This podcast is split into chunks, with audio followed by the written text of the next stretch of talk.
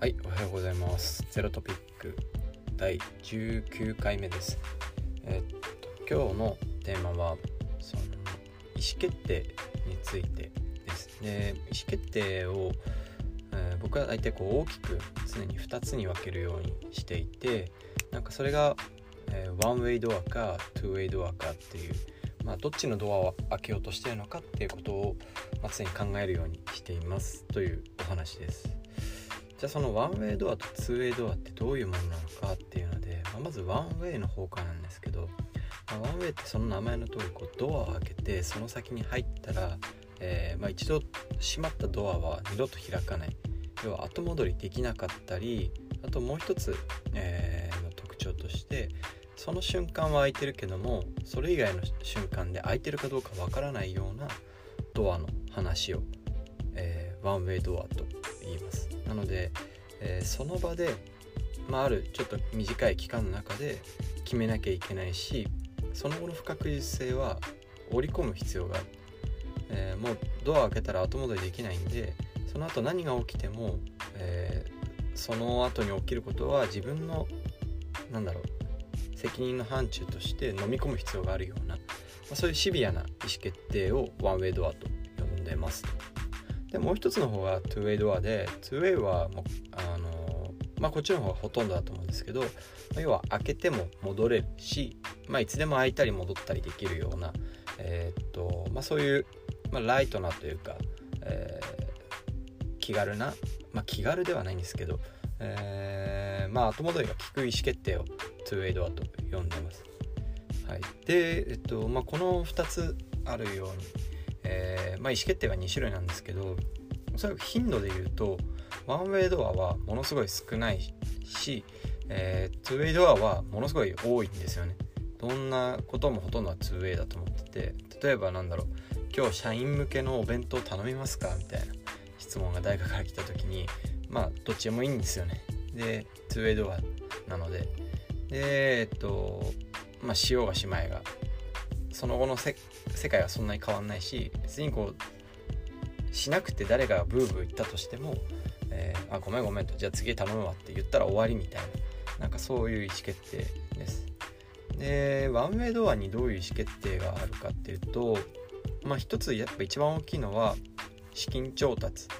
みたいな。この瞬間この市況このトラクションこのチームこのマーケットで、えー欲しい金額を集めることができるかっていうのが、えー、まず明確なワンウェイドアです。やっぱりその自社の実力とかいわゆるトラクションとか今後の可能性マーケットのみたいな話もあるんですけどその外部の資金調達環境上にお金がちゃんとないと、えー、集められない特に今みたいなコロナショックみたいなのが起きると集まってたお金が引いてしまうっていうあるいは、えー、っとまあ、レイズしてたファンドも切りく切りく取り崩しちゃうっていうなんかそういうことが起きうるものなので資金調達っていうのはすごくタイミングとか、えー、によってこうどういう意思決定すべきか変わるし、えー、っていう意味だとそのドアが開いてるかどうかっていうのがものすごいシビアです。プラス例えばですけど株式を使ってエクイティでのファイナンスをするとそのボード株主のメンバーの中に、えー、今までいなかったような人が含まれるでそういう人たちからまた株を買い買い戻すみたいなものってものすごい難しい話なので基本的にはもう同じ船に乗ってゴーインコンサーな企業を一緒に成長させましょうっていう仲間に、えー、なるんですよね。ただその後で例えば関係性が悪いとかえー、発生すると、まあ、ものすごくその船の中が難しい状態になるのでこれについても誰を船に乗せるのかっていう意味では後戻りができないめちゃめちゃ重要な意味ですっていうのでこの両面から資金調達ってワンウェイドアのすごい、えー、典型的な例なのかなと思ってます。他にはビズデブ、えーまあ、事業開発そのどのパートナーとどういう座組でやるかっていうのも結局向こうがどういう関係そのなんだろう外部環境にさらされてるかとか内部の環境を持ってるかとか課題があるかってその瞬間瞬間でどんどん変わっていったり優先度が変わっていくものなのでその瞬間にしか開いてないドアだと思うんですね。かつ、まあ、その BizDev については資金調達その equity finance よりはもうちょっとその後戻りのしやすさみたいなのは若干あるかもしれないですけどでも基本的にやっぱり同じ船にポンって乗ったらやっぱ数年のロックアップはあるので、えー、まあ、そういう意味でも後戻りができないドアかなと思ってます。あとはもう一個これはあまり世の中でそう考えてないかもしれないですけど PR みたいなものも、えー、ワンウェイの一つかなと僕は思っています。っていうのも人がどう自分たちを見てるかっていうその認知バイアスってよほどの大きなイベントがない限りやっぱ変えづらいんですよね。一度ついてしまった認知バイアスを変えるのはものすごい難しいことだと思ってるので、えー、どう見られるかでかつそうどう見てもらうかっていうのは今タイミングが重要でその瞬間に言えることって、そんな多くないはず、まあ、まあ言えて人々に刺さるようなメッセージができることそんな多くないはずなのでえー、っとまあ PR って非常に慎重にすべきものっていうのが自分の中での位置づけです。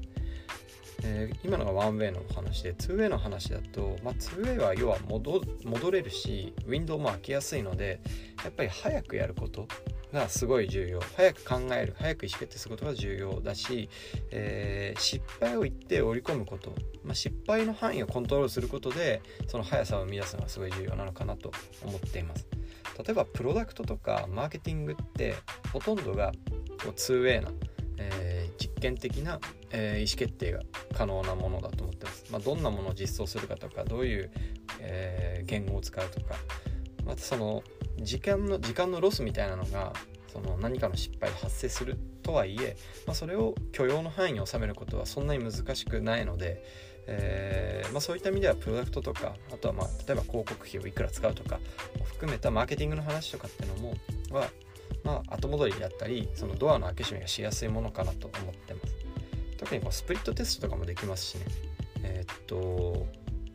なんだろう失敗をより早く学べるようにするためにある群を2つとか3つに割ってスプリットして、えー、A ユーザーには A の機能を出して、えー、ユーザー B には出さないみたいな、そういうテストもできるのでそういう意味では 2way をいかに早くでたくさん失敗してこう良い度はどこなのか見つけるっていうなんかそういうのが 2way の話になるのかなと思ってます。でこの 1way と 2way で一番差が出るのはそのドアを開けるべきかどうか分かんない時にすることなんですよね。結局アクションが一番大事で。で僕の場合なんですけど、えー、ままず簡単 2way の方からいくと 2way 分かんない時はリサーチをするっていうよりも早く実験するってことをします。それは何だろう。そのまあリサーチにも一定のリサーチのコストってかかるので、えー、まあ、自分の時間を使うっていう。でただ出てくるものってやっぱ二次情報三次情報で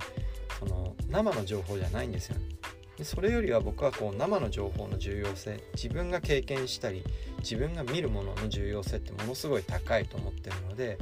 えー、それこそまず実験をして、えー、一位情報を取りに行くっていうのが、えー、っと 2way ドアにおいてそれをすべきかどうかとか意思決定どうすべきか分かんない時にすることだと思ってます。他方でワンウェイの時は、えー、っと実験ができないまあ多少のその補足的な実験はできないと思うので、えー、っと歴史から学ぶってのをすごく重視しています。まあ、歴史から学ぶって言っても例えばねその他の、えー、企業が、えー、こういうことをした時にこうだったとか、えまあ、そういう時間軸の短いものもあればもうちょっと長い軸で、え例えばあの「上岸西洋」っていう本とか「イノベーターズ・ジレンマ」みたいな本の中で描かれている過去の先人たちがえまあ、過去の先人もみんなやっぱりスタートアップだったわけでスタートアップというか小さい企業だったわけで、まあ、そういう人たちがどう上っていった時にどういう意思決定をして、えー、その結果こうなったけど後々はこうなってしまったみたいな、え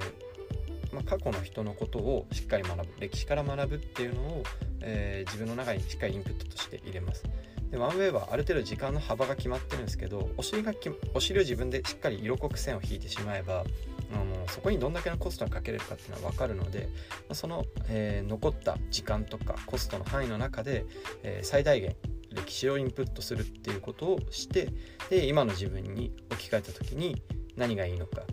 であるいはケース分析といってその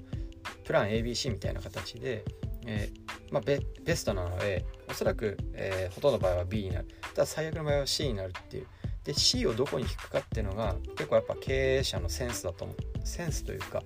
えー、実力だと思ってるんですけどえー、っと、まあ、C を割と正確に見定めることができて、まあ、C をどんなに低いところに引いたとしても死なないようにするとか仮に C が起きた時にも打つ手を用意しておくっていうのがすごい重要なのかなと思ってて、まあ、そういうことをその、ま、他の社員とかが、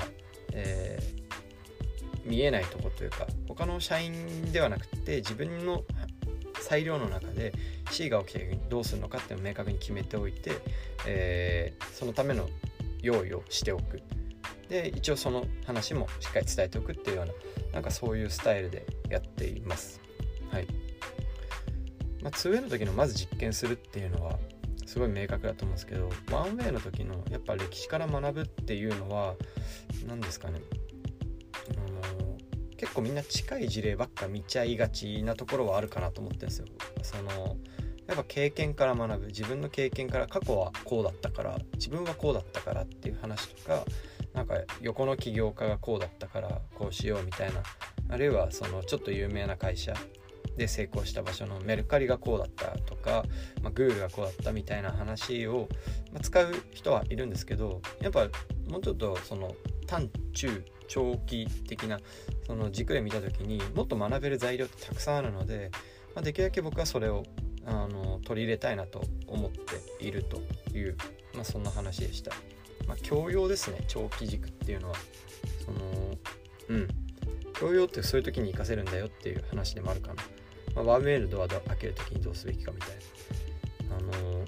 このポッドキャストの第1話で書いて第1話かな。で話した上岸西洋っていうのはまさにそれの最高傑作みたいなところがあるかなと思ってます、まあ、組織運営そして創業から、えー、300年の政権を、え、支えていく上でまあ、どういう考えだったり施策のもとで運用されてきて失敗しそうになった時はどうだったのかでその時にどういう対策をしたのかみたいな話はやっぱその、ね、もっとシビアな戦争をバチバチやってた人たちから学べるもので本質的なものはすごいあるかなと思います。最後なんかこう経営者として、えー、こうなんですかねまあ、僕も初めから経営者にですみたいな感じというよりは普通の1プロダクトマネージャーがもっと広範な領域をグリップして、えー、プロダクトを作るのが一番の最短の道だと思って起業した口なんですけどまあそれってイコールな経営だなみたいな。でじゃあ経営者をしていく上で結構意識してることが1個あって自分からこう 2way の意思決定をどんどんどんどん渡していくっていう、自分じゃなくて他の人にその 2way をやってもらうようにするっていうのが基本的にやっぱ組織を作ってくれて重要なことなんじゃないかなと思いました。理由は実験って楽しいんですよね。ファクトが得られるのでえ、っとまあ、そのファクトを得ていくこととか自分だけが知っていることが増えていく作業って楽しいんですけど、えー、インパクトがやっぱりもっと大きいものがたくさんある。でそういうのはワンウェイに偏ってるので、まあ、こういうことに集中してちゃダメだし、えー、っと他の人がツーウェイをできるようになるとあの何ですかこう戦線が拡大するんですよね。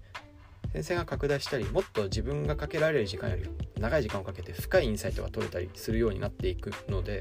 えーと、2way っていうのはやっぱり自分がどんどん剥がして一時情報を、まあ、自分の身代わりじゃないですけど分身である社員自分の一部である社員、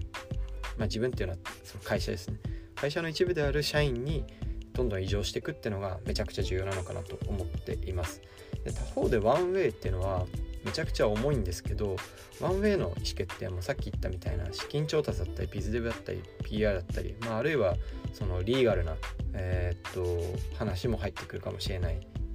そういうものでこちらもその事業が大きくなったり重要度が増すにつれてやっぱ増えていくものなんですよね。インセンティブ設計とかもそうですね、えー、でそういったワンウェイを任せられる人をどれだけ仲間にできるかっていうのが要は経営チーム作りだと思っています。まあ、幸いに僕以外に一応経営者として2人、えー、いて、まあ、3人の経営チームという形にできてるんですけど、えーまあ、そこの面では今のところすごくうまくできてるのかなと思っています。えー、まあ、1人はねコーポレートとか資金調達が任せられそうで、えー、もう1人はその技術的なワンウェイな意思決定もあるだしこうプロダクトにおけるワンウェイな意思決定をディスカッションできるっていう相手になってるので、まあ、石川あとは山田っていう、えー、1人目が山田で2人目が石川ですね。あの資金調達とかコーポレートが山田。で技術的とかプロダクトのところが石川。その部分では結構大いに助かっている部分があります。はい、で最後にちょっと余談話なんですけどこういうワンウェイの意思決定やるときにリモートワークマジでダメですね。なんか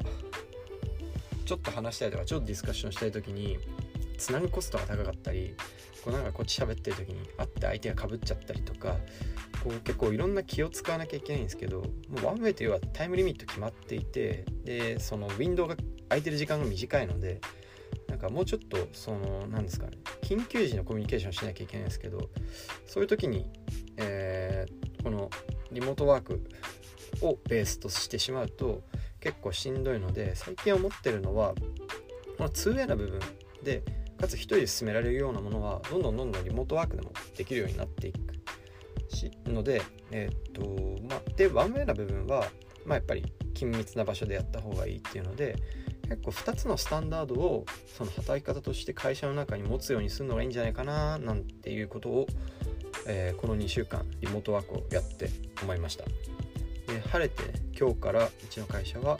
また出社ができるようになるっていう状態なので、まあ、かつリモートを少しずつ取り入れていくっていうことを始めようとしているので、うん。えー、またね会社がどうなっていくか楽しみです。はい。じゃ今回はこんなところで。